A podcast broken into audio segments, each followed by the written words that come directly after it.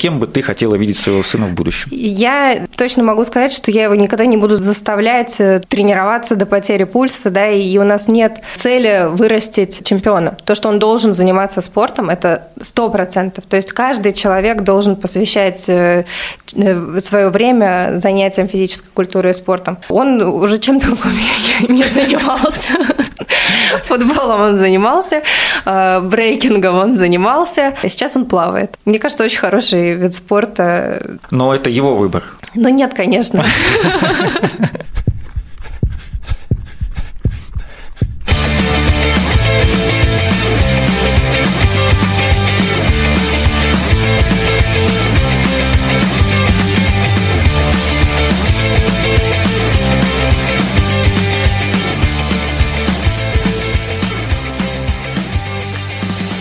Всем привет, подкаст «Гибкий ЗОЖ» выходит из зимней спячки, ну, хоть зима еще не закончилась, но были новогодние праздники, мы решили взять небольшую паузу и вновь выходить, так сказать, на пик формы. Новый сезон, не пугайтесь, у нас не будет в этот раз нашего постоянного эксперта Константина Воронцова, но фанатов Константина я спешу успокоить, он к нам еще когда-нибудь вернется, куда же мы без него.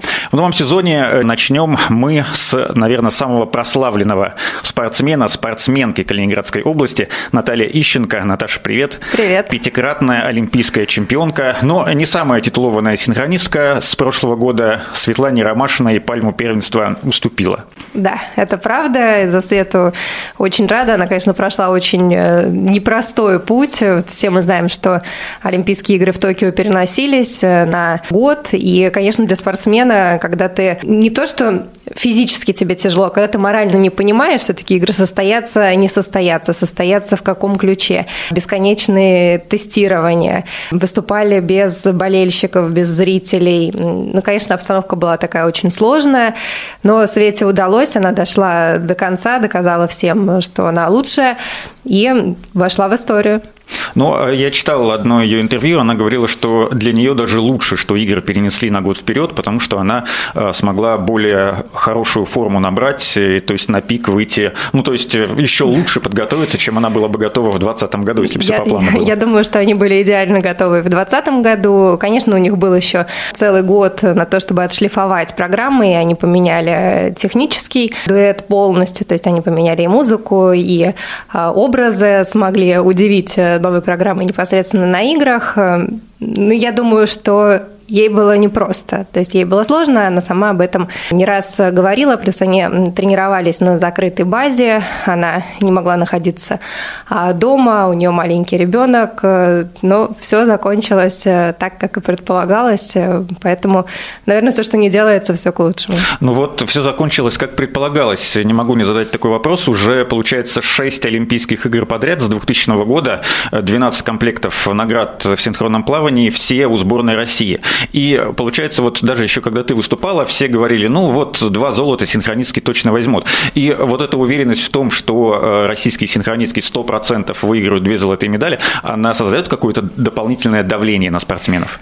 Да, это всегда очень непросто. Конечно, завоевать э, впервые какой-то титул, ну не то, что проще, но, наверное, морально проще. Когда ты являешься спортсменом синхронного плавания, художественной гимнастики, то все уже э, привыкли к этим победам и уже начинают вешать медали заранее. Но спорт доказывает, да, что все-таки все э, возможно, меняются правила, соперники тоже не стоят на месте, они также тренируются, они изобретают какие какие-то новые интересные вещи в техническом плане, они прогрессируют, и конкуренция, она серьезная, она трудная, сложная, но вот все-таки сборная России удерживает эту пальму первенства, очень много работают наши спортсменки, иногда тренировочный процесс в день доходит до 12 часов, это, конечно, не единовременно, эти э, тренировки, они делятся на две части, но, э, тем не менее, для того, чтобы удерживать это первое место, это огромный-огромный труд многолетний. Сейчас вот к этому перейдем как раз самый интересный момент. Это тренировки, которые не связаны с бассейном. Но еще один маленький вопрос. В 96 году на Олимпиаде в Атланте сборной России по синхронному плаванию даже близко еще не было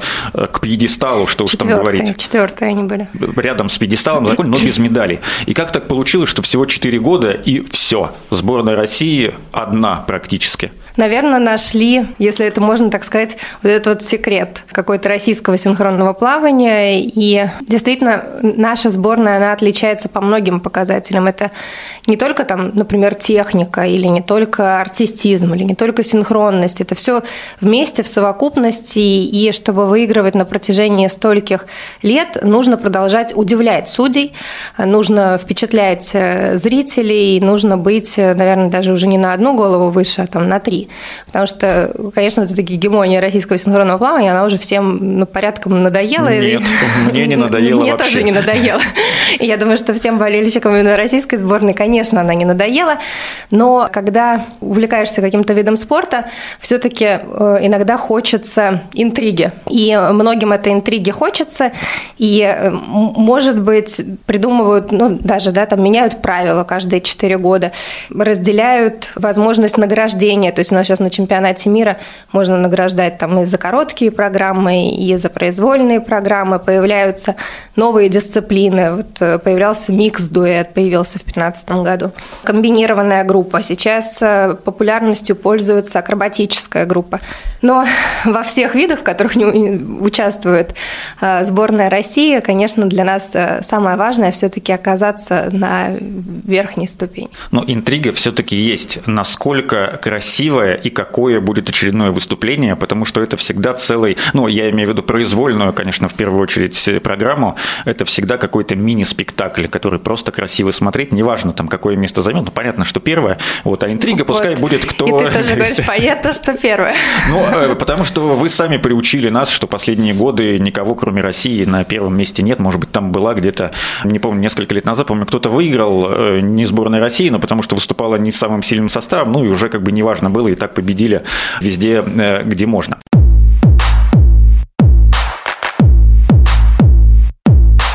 Прошлом сезоне нашего подкаста мы как-то вскользь коснулись, я уже не помню, честно говоря, в каком выпуске и в каком контексте синхронного плавания, вот тогда появилась идея тебя позвать, а, потому что вот такие субъективные красивые виды спорта, как синхронное плавание, фигурное катание, художественная гимнастика, акробатические танцы, там все что угодно, они, ну, то есть мы, зрители, мы видим только верхушку айсберга. Вот выходят красивые спортсменки, выступают, мы получаем удовольствие от этого мини-спектакля, получают какие-то медали, ну, синхронистки золотые.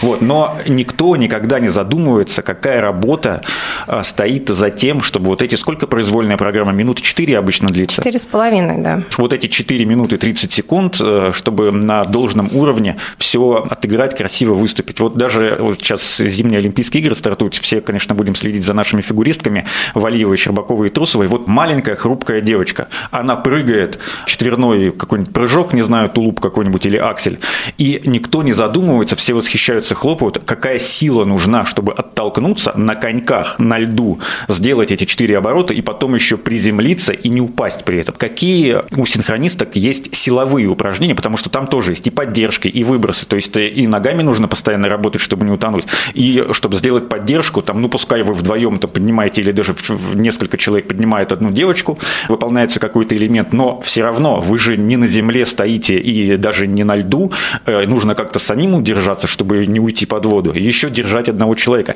Какие вот именно силовые упражнения меня интересуют, э, входят в программу подготовки? Ну, вообще синхронное плавание – это такой очень необычный очень сложный в плане подготовки э, вид спорта. У нас наш тренировочный процесс, он сочетает в себе очень много вещей. Мы много работаем и на суше, то есть это и общефизическая подготовка, и акробатика, с нами работают отдельно акробаты, хореография, современные танцы, танцы, это специальная физическая подготовка. Плюс э, на воде это плавание. У нас э, все синхронистки плавают э, по нормативам, ну, наверное, мастера спорта в плавании почти. Это специальная тоже подготовка плавательная, когда те же самые проплывы, они сочетают в себе уже элементы синхронного плавания. Ну и, конечно, это отработка уже вот этих вот четырех минут, э, как ты сказал, это год отрабатывается одна и та же программа, каждый элемент, э, каждый пальчик, там, каждый градус. Э, и когда, наверное, смотрят да, на поддержку, многие даже не понимают, что у нас любое касание дна, то есть даже вскользь, это уже штраф определенный, и это уже может стоить первого места, и, по-моему, 2 балла сейчас. Но чтобы сделать вот этот элементарный выброс, перед этим стоит огромная-огромная работа. То есть девочка, которая делает саму акробатику, она тренируется отдельно с акробатом, на лонже, э, на батуте, чтобы придумать сам этот элемент. Те девочки, которые находятся внизу, это уже должны быть физически сильные спортсменки, которые сработают идеально синхронно, чтобы вот эта вот сила отталкивания их от поверхности воды, она сработала э, четко по траектории наверх, чтобы они дали посыл вот этой вот э, девушке, дали возможность выпрыгнуть как можно выше и сделать весь элемент правильно. Но это вот э, как раз элемент риска, да, как фигуристки прыгают и фигуристы, так у нас оценивается элемент риска, это вот, например, поддержка. Плюс у нас есть обязательные элементы, очень ценится близкая работа в так называемых рисунках, да, то есть э, каждый элемент, он должен быть выполнен в четко выстроенных линиях. А это тоже оценивают судьи. А, плюс это близкая работа, причем чем плотнее находятся синхронистки, тем это больше ценится. Темп сейчас очень высокий, и самое главное друг друга не поубивать внизу ногами, потому что ты должен следить не только за своими движениями, не только за своим нахождением в пространстве, но и за тем, чтобы не ударить э, ближайшую спортсменку. Бывает, ломаем там и пальцы рук, и пальцы ног, и даже носы иногда. И был такой случай на чемпионате мира, что сразу после прыжка у спортсменки спортсменки сломали нос, но никто этого не заметил. Обнаружили это уже в конце программы, но это не помешало также выиграть нашей э, команде. Поэтому подготовка, она очень-очень серьезная, кропотливая. Много работаем и над синхронностью элементов, даже шутим, что у наших тренеров есть зрение 3D, потому что они видят иногда такие малейшие ошибки, которые мы можем рассмотреть э, только при, замедленной, при замедленном воспроизведении. То есть мы всегда снимаем свои программы на камеру, когда при отработке, и потом просматриваем. Мы просматриваем на замедленной съемке, чтобы можно было разобрать уже каждый-каждый градус и каждый малейший асинхрон. То есть, э, ну, плавание понятно. Вот, но меня больше интересует, существует ли э, какой-то в этой программе подготовки силовые упражнения, я имею в виду тренажерный зал, что, какие именно упражнения делаете? Да, э, есть, конечно же, тренажерный зал. Не очень много, потому что нам нельзя терять гибкость как таковую. Все-таки все движения, они должны быть легкие и красивые, когда очень там сильный мышечный каркас, сильно выраженный, да, да наверное, сложно сохранить вот эту вот женственность. Но тренажерный зал, естественно, присутствует, тоже есть обычно специалист по общефизической подготовке, который и составляет э, план вот этих тренировок. Также есть силовые упражнения, которые, как мы их называем, СФП, да, специальная физическая подготовка, которые в зале, но это немножко видоизмененные, там а, а, есть обычные да, отжимания. Мы, например, никогда не отжимаемся локти в сторону, мы всегда отжимаемся локти назад, потому что нам нужно определенные там, виды мышц прокачивать. Мы много работаем с фитнес-резинками для того, чтобы имитировать э, грибки, руками, которыми мы удерживаем себя в воде, мы не бегаем почти. Я вот про бег как раз и хотел спросить, потому что так вышло, что у нас э, в нашем подкасте самый любимый вид спорта – это бег, ну и все остальные упражнения, они связаны только с тем, чтобы быстрее, дальше можно было бежать. Вот угу. только так. Да, синхронистки почти не бегают, э, ну, в редких э, случаях совсем, то есть мы плаваем. Циклические какие-то упражнения делаем именно на воде. Мы плаваем и на скорость, и просто на время вот, да, от бега как-то мы уходим, и синхронистки обычно не любят бегать. Это я про себя лично скажу. Для меня это самый сложный вид физической активности. Я уже после профессионального спорта пыталась... Я думала, что я неправильно бегаю. Я пыталась сделать это правильно, пыталась полюбить бегать. А, думаю, главная система. Вот главное начать, и все у меня получится. Нет, купила даже себе беговую дорожку. У меня на балконе стоит беговая дорожка. Могу быстро ходить. Бегать не могу. Ну, ничего страшного. Каждому, э, как говорится, свое. А сколько вот в общей программе если взять прям все-все-все, и сухой зал, и мокрый там, и бассейн, и э, отработку элементов, и уже репетиция программы, сколько вот э, эта силовая подготовка примерно занимает от общего объема тренировок? В процентном соотношении, ну, я думаю, где-то 30%. 30% это вот э, силовые всякие упражнения, но силовые упражнения тоже не каждый день. У нас обычно это пятидневка, ну, где-то три раза в неделю это, наверное, вот всякие силовые тренировки, и два раза в неделю это вот хореография, танцы, отработка впечатляет людей, которые не разбираются в синхронном плавании и никогда не видели, как это происходит. Мы в зале отрабатываем упражнения, которые делаем на воде, имитируя движения, те, которые ногами делаются в воде, имитируем руками. То есть мы стоим на суше в тех же самых перестроениях под музыку и вот машем фактически руками под музыку, отрабатывая синхронность. Есть и такие даже у нас сухие тренировки, как мы их называем.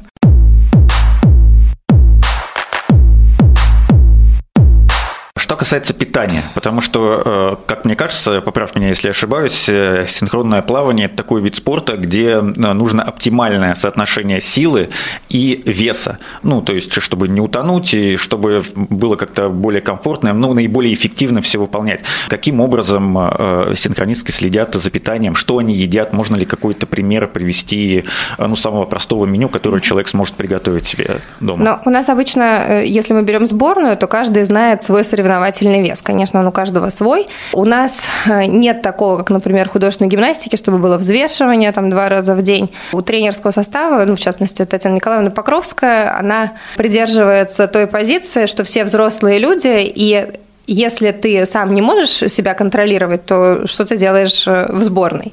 Поэтому каждый э, сам контролирует э, свои приемы пищи, каждый знает, что можно, а что нельзя, но какой-то определенной диеты нет. То есть это должно быть, в моем понимании, обычное простое, сбалансированное питание, без всяких э, излишеств, без каких-то там сложно сочиненных э, соусов. Ну, легче всего это исключить сахар. И, ну, хотя синхронистки едят шоколад, на самом деле едят даже во, во время тренировок. Когда, это для чего-то нужно? Э, когда тренировки длятся очень большой промежуток времени, то, конечно, нужно как-то восполнить свои энергетические потери. И тоже, если зайти на тренировку к сборной России, на бортике всегда стоит там шоколад, орехи, а, какие-то напитки, и спортсменки да, могут подплыть, немножко перекусить и продолжить уже свою тренировку. Есть еще э, такой лайфхак, Кока-Колу пьют, э, ну, я знаю, что пьют бегуны, когда mm-hmm. они пробегают большую-большую дистанцию, и чтобы им быстро восстановить силы после долгой пробежки, они там банку 0,3 выпивают ну, Кока-Колу. Ну, там действительно много сахара, и, наверное, просто поднимается уровень сахара в крови, и э, ощущения становятся значительно лучше. Мы не пьем газировку и Кока-Колу, в частности, там вот такие вот сладкие напитки. Конечно, никто не запрещает этого не делать никогда, да, то есть если очень хочется, я всегда говорю, что лучше лучше выпить эту банку Кока-Колы и со спокойной душой э, дальше отказаться от нее. Э, и также там съесть тортик или что-то запрещенное, там, я не знаю, из э, ресторанов быстрого питания, да. То есть, если организм этого требует, то лучше ему это дать, чем потом сорваться в какой-то определенный момент. Ну, еще обсуждали мы в прошлом сезоне Усейна Болта. Он перед финалом 100-метровки, не помню на какой Олимпиаде, то ли в 2012 то ли в 2008 году, он рассказывал, как провел свой день, вечером был финальный забег, и вот один из пунктов, ну, он там поиграл в приставку, в общем, как мог, отвлекался от того, что у него сегодня важный день, предстоит очередная золотая медаль, потому что Усейн Болт в то время в беге был как российские синхронистки в синхронном плавании, только золотая медаль и все, ничего больше. И вот один из пунктов у него был, он сходил в Макдональдс и съел чизбургер. И вот мы обсуждали, как же так, у него предстоит мощный такой ответственный момент в жизни, жизни, а он пошел не после финала, как обычно делают, там позволяют себе всякие гадости, а до. Ну и вот Костя Воронцов сказал, что у него такой метаболизм, что этот чизбургер несчастный да. ну, буквально сразу же у него исчез. Это точно. Вообще нужно прислушиваться, как мне кажется, к своему организму, потому что он умнее, он знает, что ему нужно. Просто не есть перед телевизором, я не знаю, не есть просто, когда там скучно или нечего делать, не ходить смотреть в этот холодильник бесконечно, не появилось ли там что-то что-то новое. Э, то есть прием пищи прошел, все замечательно, подождать 20 минут, когда пройдет насыщение, и вот отказаться от э, всяких вещей, которые еще больше провоцируют на поедание всяких вредных вещей, вещей или поедание больше того, чем нам требуется. Вот 4,5 минуты произвольная программа. Сколько калорий теряет каждая синхронистка за это время? Я не знаю, у нас был опыт такой тренировки, ну, есть такие браслеты и пояса специальные, которые высчитывают, не знаю, каким образом, что они считают, но за тренировку до 4000 калорий было Это такое. сколько по времени? Ну, 6 часов. То есть за целый тренировочный день 4000 за калорий? Пол за полдня даже. Это Было при норме такое, для да. здорового человека, ну, мужчины, по крайней мере, 2500 калорий нужно потреблять в день. Да, но вот э, когда я была молодой спортсменкой, да, там была проблема с весом некая, то есть приходилось себя немного ограничивать. А когда я уже готовилась э, к Олимпийским играм в Рио, вот у нас со Светой Ромашиной, наоборот, была проблема в том, что мы очень сильно теряли вес. И э, мы старались, э, наоборот, есть такую еду более калорийную, потому что на тренировке большие, и большая потеря веса – это сразу и потеря сил. А все-таки в наших программах нужно еще и дожить до конца конца, чтобы нормально а, выглядеть перед судьями и иметь возможность выполнить все элементы, как это запланировано.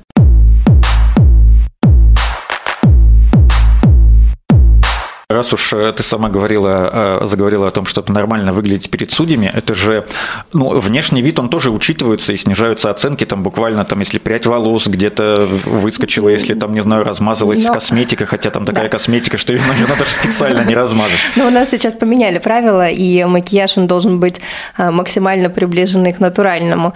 То есть, если посмотреть там, наши даже фотографии на Олимпийских играх в Лондоне 2012 года, где у нас программа была куклы, у нас были нарисованы ресницы. Сейчас это запрещено. То есть сейчас макияж должен быть а, максимально натуральный, а, чтобы не вводить в ужас да, зрителей, которые смотрят по телевизору, все что там же близко показывают все э, лица, и, наверное, это смотрится не очень эстетично и красиво. Нет такого определенного критерия, что, например, там прядь волос выскочила, нужно снизить оценку. Но все это художественное впечатление. То есть судья смотрит, и, конечно, он хочет видеть идеальную картинку. Он хочет от начала до конца, вот, например, суша и выход на сушу. У синхронного плавания не, не оценивается и не учитывается. Но когда синхронистки выходят э, на помост, они э, уже представляют свою программу. То есть уже одним выходом можно рассказать о том, что сейчас будет на воде. Поэтому мы уделяем, конечно, внимание всему. И костюмам, и прическам, и всегда пытаемся изобрести что-то новое, интересное, чтобы это не просто был пучок да, э, какой-то, а чтобы прическа тоже передавала сам образ, чтобы макияж подходил, цвета э, были соответствующие. И это тоже большая работа. Работаем над мимикой, над... то есть образ он должен быть передан не только какими-то движениями, не только там рисунком на костюмах, но в том числе и самими эмоциями и мимикой самих спортсменов. Странно, мне всегда казалось, что выступление начинается еще на помосте. То есть вот девушки выходят, и у них уже танец этот начинается прямо там, потому что не все же просто блюхаются в воду, там выстраиваются, и заиграла музыка, и все началось. Да, очень редко начинают с воды, а, это правда, но вот эта часть, она не оценивается. Вот, мне кажется, нужно изменить эту систему, потому что, ну, это тоже важно, ну, на мой взгляд. Вот э, ты говорила про нормативы в плавании как часть подготовки, э, что нормативы там на уровне мастера спорта, международного класса или просто нет, мастер нет, спорта? Нет, а, конечно, просто. Если, например, синхронистку, вот провести такой эксперимент, допустить к участию в соревнованиям по плаванию, там, не знаю, на любой дистанции, которая для нее комфортна, как ты считаешь, в восьмерку сильнейших в финал она сможет попасть? Ну, в восьмерку восьмерку сильнейших именно в стране вряд ли, но э, очень вряд ли, потому что там, конечно, тоже специализированная подготовка. У нас замечательные пловцы, которые показывают высокие результаты. Но у нас была такая практика, например, в той спортивной школе труд, в которой я тренировалась, нас иногда выставляли на клубные соревнования, и мы вполне себе были конкурентоспособны на соревнованиях клубного уровня. И это тоже интересно, потому что, конечно, у нас а, подготовка очень отличается от пловцов. Может быть, и скорее всего мы плывем не очень э, технично. Если пловцы на нас посмотрят, э, у нас есть своя специфика. Э, тренир... То есть у нас очень много проплывов на задержке дыхания, например, под водой с какими-то элементами синхронного плавания, но тем не менее мы тоже плывем быстро. Мы тоже в каком-то выпуске обсуждали разные тесты, там в том числе тест Купера. Есть тест, я не помню, как он называется, на задержку дыхания. То есть сколько времени ты сможешь ну, там, в спокойном положении э, просидеть без воздуха. Ну и как бы считается для бегуна одна минута – это нормально. Угу. Вот. А синхронистка в свободном положении, ну я помню, ты как-то рассказывала, что 4 минуты. Да, около 4 минут. Э, у нас э, мы не тестируемся вот так вот в статической задержке, потому что она нам не, не очень интересна и не очень нужна. Все программы у нас проходят очень высоко высоком темпе, плюс задержка – это в основном задержка кверх ногами, да, и это немножко другая специфика. Вот э, про 4 минуты нам со Светой Ромашиной было просто интересно, сколько мы просидим, но мне кажется, это еще психологически очень сложно перебороть вот этот момент, когда тебе не хватает кислорода, чтобы не вынырнуть и не, и не вдохнуть. Вот у меня было 4 минуты, у Светы там, по-моему, 4,5 или там около 5. Но на самом деле, вот знаешь, сколько рекорд мира по задержке? Сколько? Нет, не знаю. ну, примерно, вот хотя бы... Э, вот для меня это был шок, на самом деле, когда я посмотрела. Ну, 10 минут, что ли? 24. 24 минуты вообще без дыхания? Это кто, интересно, такой? Ну, вот есть э, такой, да. Я думаю, что это японец или китаец. Нет, не, не японец, не, не азиат.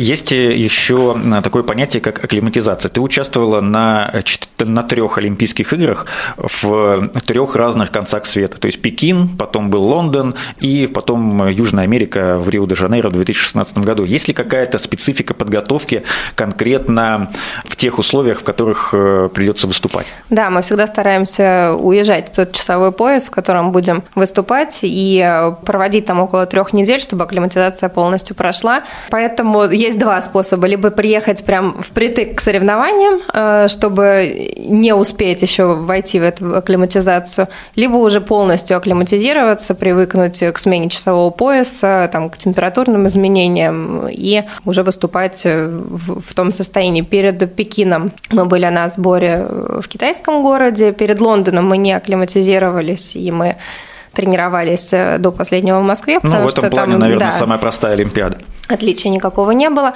И перед Рио-де-Жанейро мы тоже находились в Бразилии около месяца и тренировались там в достаточно сложных э, условиях, как нам казалось. То есть мы приехали в этот э, город, назывался он Жоу Песо, и проводили там тренировки, у нас зацвела вода. Ничего да, да, была такая история. Нет, это на сборах, на сборах зацвела вода, не было ничего видно.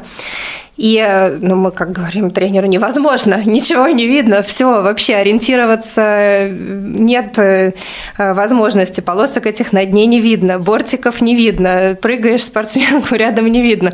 Но у нас Татьяна Николаевна очень мудрый человек, человек с огромным опытом, она говорит, не волнует, а если мы на Олимпиаду приедем, и там ничего видно не будет. И вот мы несколько дней тренировались в воде, которая больше была похожа на молоко. Ну, фактически там на ощупь и, я не знаю, ощущали друг это друга. Не вредно было для кожи, там, для организма в целом. Ну, мы готовились к Олимпийским играм, и в принципе там, там никто об этом не думал, нам надо было не растерять форму и э, иметь возможность уже подготовить э, себя, наверное, ко всем возможным вещам, которые могут случиться. И когда мы приехали на Олимпийские игры, увидели вот эту вот зеленую воду, в которой ничего не видно, мы поняли, что мы готовы. Полностью мы уже все отрепетировали, и нам уже это не, не страшно. В этом, конечно, огромное спасибо нашим тренерам, потому что они нам не дают расслабиться. Выключилась музыка, делайте дальше. Ничего не видно, продолжаем тренироваться. Поменяли там спортсменку, заболела спортсменка основная, которая толкает поддержки. Встает запасная. То есть мы, э, наша сборная, она готова фактически абсолютно ко всему, потому что мы э, тренируемся, исходя из тех условий, условия, которые есть на сегодняшний день. То есть есть сложности, значит, надо тренироваться с этими сложностями, потому что никто не исключает, что это может случиться и на соревнованиях. Сколько раз было, что останавливалась э, музыка. Ну, это, наверное, самая популярная такая проблема. Э, но да, это было и не один раз, и не два, но сборная заканчивала и без музыки. То есть и без счета, и без музыки настолько у всех откладывается ритм в голове, что сборная России может делать синхронно, даже когда нет музыкального сопровождения. А сколько раз, вот, например, это произвольная программа, которая подготовлена к чемпионату мира или к Олимпийским играм, сколько раз вы ее прогоняете на тренировках? Э, очень много. Я даже не, не знаю, мы э, очень редко ведем счет, потому что нельзя сказать, что мы придем сегодня на тренировку и сделаем там два прогона. Да? Мы сделаем столько, сколько посчитает тренер нужным, пока это не получится. То есть ты можешь прийти сделать идеально один раз, и тренер не будет тебя заставлять переделывать, э, сидеть там 6 часов. То есть сделал шикарно, пошел отдыхать. Не сделал шикарно, ночь длинная, как говорится можно продолжать работать, то есть нужно все время концентрироваться, и самое важное, чтобы количество хороших подходов, правильных, оно преобладало над количеством ошибок. Насчет оценок в синхронном плавании, э, потому что в фигурном катании постоянно возникают всякие разные споры, ну, я просто читаю многие форумы, там комментарии к материалам про, про фигурное катание, спорят, что вот она недостойна, что судьи там опять кому-то подсудили, кому-то нет, что победила там, не знаю, условная Трусова, а не Щербакова. Тут же, ну, даже есть целые лагеря э, внутри одной страны. Там, если ты не за Загитову, то тебя заклюют и фанаты. А вот э, в художественной гимнастике далеко за примером ходить не нужно, был скандал. Ну, хотя, по-моему, все справедливо получилось, что израильская спортсменка победила на Олимпиаде. Почему ни разу, ну, по крайней мере, я не слышал, чтобы были какие-то там горячие споры насчет того, что кому-то занизили или завысили оценку в синхронном плавании? На мой взгляд, просто, наверное, не очень корректные правила правильно комментировать э, судейское решение. То есть все-таки судья это есть э, судья, да, он получил это право судить Но это среди спортсменов, а даже болельщики, может быть, просто не так много болельщиков э, наших синхронисток, хотя я думаю, что их все-таки больше, чем мы думаем.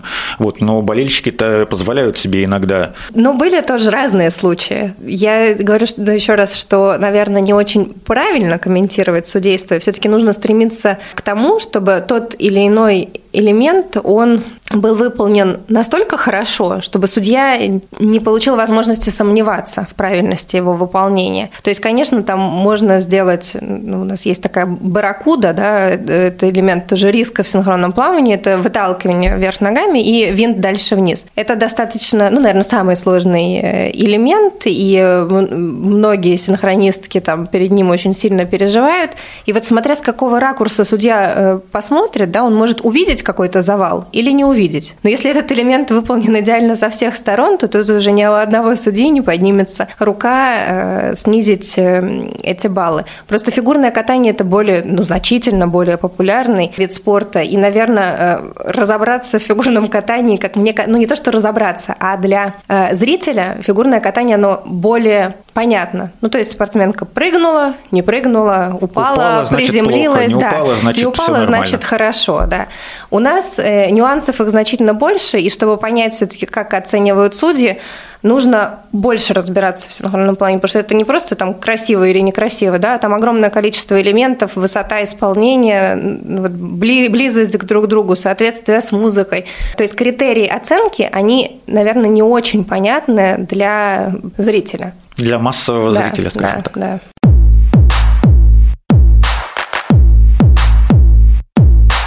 Ты спортсменка профессиональная, олимпийская чемпионка. Твой муж тоже спортсмен. У вашего сына, у него получается в таких условиях не остается выбора, чтобы тоже быть спортсменом. Кем бы ты хотела видеть своего сына в будущем? Я точно могу сказать, что я его никогда не буду заставлять э, тренироваться до потери пульса, да, и у нас нет цели вырастить чемпиона. То, что он должен заниматься спортом, это сто процентов. То есть каждый человек должен посвящать э, э, свое время занятиям физической культурой и спортом. То, что он должен научиться плавать, это тоже сто процентов, потому что этот навык просто спасает жизни, и им должен обладает тоже каждый человек. Он уже чем-то не занимался.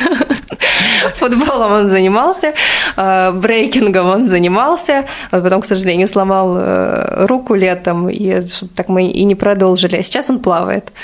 Мне кажется, очень хороший вид спорта, развивает все группы мышц, фигура красивая у пловцов, вот поэтому пока плавает, ему это доставляет удовольствие, то есть у него нет каких-то негативных эмоций, и тоже очень важно, чтобы ребенку нравилось то, чем он занимается. Но это его выбор. Ну нет, конечно.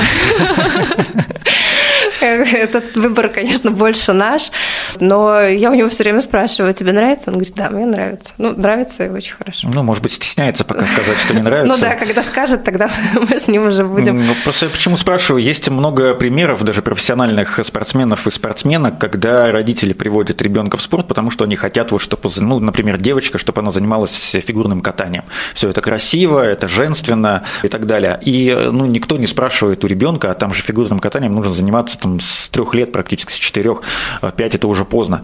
И даже есть история, я читал интервью э, с Этери Тутберидзе, нашей, ну, наверное, самая успешная тренер сейчас в фигурном катании в России, может быть, даже в мире. Юлия Лепницкая была такая фигуристка, фаворит была в, в женском одиночном катании на Олимпиаде в Сочи, и тогда ввели как раз вот еще часть соревнований, когда не просто там пары, спортивные пары, мужчины и женщины по отдельности, а еще был командный турнир, и в командном турнире сборная России выиграла золотую, золотую медаль, то есть, ну, и Лепницкая тоже ее получила как член этой команды, которая в этом виде участвовала. И э, она подошла к маме и говорит, мам, ты же хотела, чтобы я стала олимпийской чемпионкой, вот, угу. золотая медаль, теперь ты довольна? Мама сказала, да, я довольна. Ну и потом э, все мы помним, что было в одиночном катании, Лепницкая в короткой программе заняла пятое место, хотя ее считали там чуть ли не безоговорочным фаворитом, ну и, соответственно, в произвольной у нее шансов уже не было даже на третье место. Вот какой бы совет ты дала родителям маленьких детей, э, с учетом чего нужно, вот есть ребенок, да, его хотят отдать в спорт, каким образом, ребенок маленький, он еще ничего не понимает, а каким образом образом э, нужно выбирать вид спорта, в котором ну, и ребенок был бы счастлив, и родители тоже за него были бы Но рады. Мне кажется, тут единого секрета успеха в этом э, быть не может. Все-таки нужно прислушиваться к тренеру, потому что если, например, тренер говорит, что у вас ребенок ну, не подходит в этом виде спорта, рассмотрите другой. Сопротивляться вряд ли нужно. Плюс нужно, чтобы ребенок все-таки получал удовольствие от этих э, тренировок, потому что это огромное количество времени и сил, которые он проводит э, там в зале, в бассейне, ну, где угодно. И хорошие положительные эмоции никто не отменял, потому что мы даже, когда идем в зал заниматься э, любым видом физической активности, мы идем для чего? Прежде всего для того, чтобы получить заряд позитивной энергии, да, ну и быть здоровым и красивым. Быть здоровым и красивым, говорю, да. да. Но все равно мы от этого получаем удовольствие. Очень мало людей, которые э, да, ходят да, систематически правда. в зал и которые там ненавидят это, да? это Не, невозможно. Есть люди, делать. которые ненавидят там через какое-то время, через но потом они понимают, что, ну, в принципе, что-то настроение было плохое, да. и на следующий день пошли уже с удовольствием вот заниматься. Все-таки важно получать от этого позитивные эмоции. Безусловно, надо ребенка направлять, и, может быть, где-то там и заставить, да. Но вот у меня такого просто не было в жизни, чтобы меня мама хоть раз заставила пойти на тренировку. Мне всегда это нравилось, и я этого хотела. Она мне говорила, не хочешь, не ходи. И выбор был за мной, поэтому я не представляю, что было бы, если бы я делала это вот там из-под палки, да я не думаю, что у меня бы получилось что-то хорошее. С теми спортсменами, с которыми я общаюсь, я всегда спрашиваю, ну, с какими эмоциями. То есть всем это нравилось, все получали от этого удовольствие. Есть, конечно, периоды, э, когда ты не хочешь, когда тебе лень, когда там что-то болит, когда ты устал. Но это и в жизни так бывает. Но таких дней обычно меньше. А спортом, конечно, дети должны э, заниматься. Просто главное для каждого найти э, свой вид спорта. Да и все должны заниматься спортом. Просто, ну, как бы миссия нашего подкаста в том, что мы никого не призываем заниматься спортом. Не хотите – ваше дело. Хотите – классно. Но если хотите, то делайте это правильно. Ну, мы пытаемся как-то популяризировать это, что ли, и рассказывать о том, как правильно делать, чтобы не нанести себе каких-то э, ну, вреда для здоровья, чтобы правильно питаться, там, правильно бегать, конечно же, в основном, правильно плавать. Вот. Сейчас, когда ты уже не занимаешься профессиональным спортом, как каким образом, что ты делаешь для того, чтобы поддерживать себя в форме? Я стараюсь найти время. Первое, для того, чтобы поддерживать себя в форме. Чаще у меня получается это делать все-таки дома, потому что то уроки с ребенком надо сделать, то еще что-то дома мне это сделать легче. У меня там скачано несколько приложений на телефон э, с различными физическими активностями. Иногда я хожу тоже там в фитнес-центр э, или в бассейн. У меня вот, я сказала, есть беговая дорожка, на которой я только хожу. Я на ней не бегаю, я на ней хожу. Но я стараюсь найти... Можно продать на Авито. Можно, да. Но пока она стоит и смотрит на меня каждый день с балкона. Я стараюсь найти хоть 15 минут хотя бы там для разминки э, в день и э, уделить это время спорту, потому что это важно. И тут э, самое важное, мне кажется, система. Потому что если ты это дело забрасываешь, потом очень сложно опять втягиваться и начинать. А когда ты привыкаешь к этому, и это уже как часть твоего там, ритуала ежедневного, то это значительно проще. И для детей очень важно своим примером показывать, что это важно и нужно. Чтобы дети тоже росли красивыми и да, здоровыми, как да. и их родители. Э, Наташа, спасибо тебе большое, что пришла. Очень приятно видеть тебя в гостях в нашем подкасте. Будьте гибкими, слушайте наш подкаст и занимайтесь спортом, если вам это нравится. Я думаю, что в этом ничего сложного нет, хотя бы 10-15 минут в день уделять каким-то самым простым упражнениям. Ну и побольше ходите пешком, скоро уже зима пройдет, можно будет ходить на работу. Спасибо большое, очень Спасибо рад был тебя большое. видеть. Я Успехов тоже. во всем. Спасибо.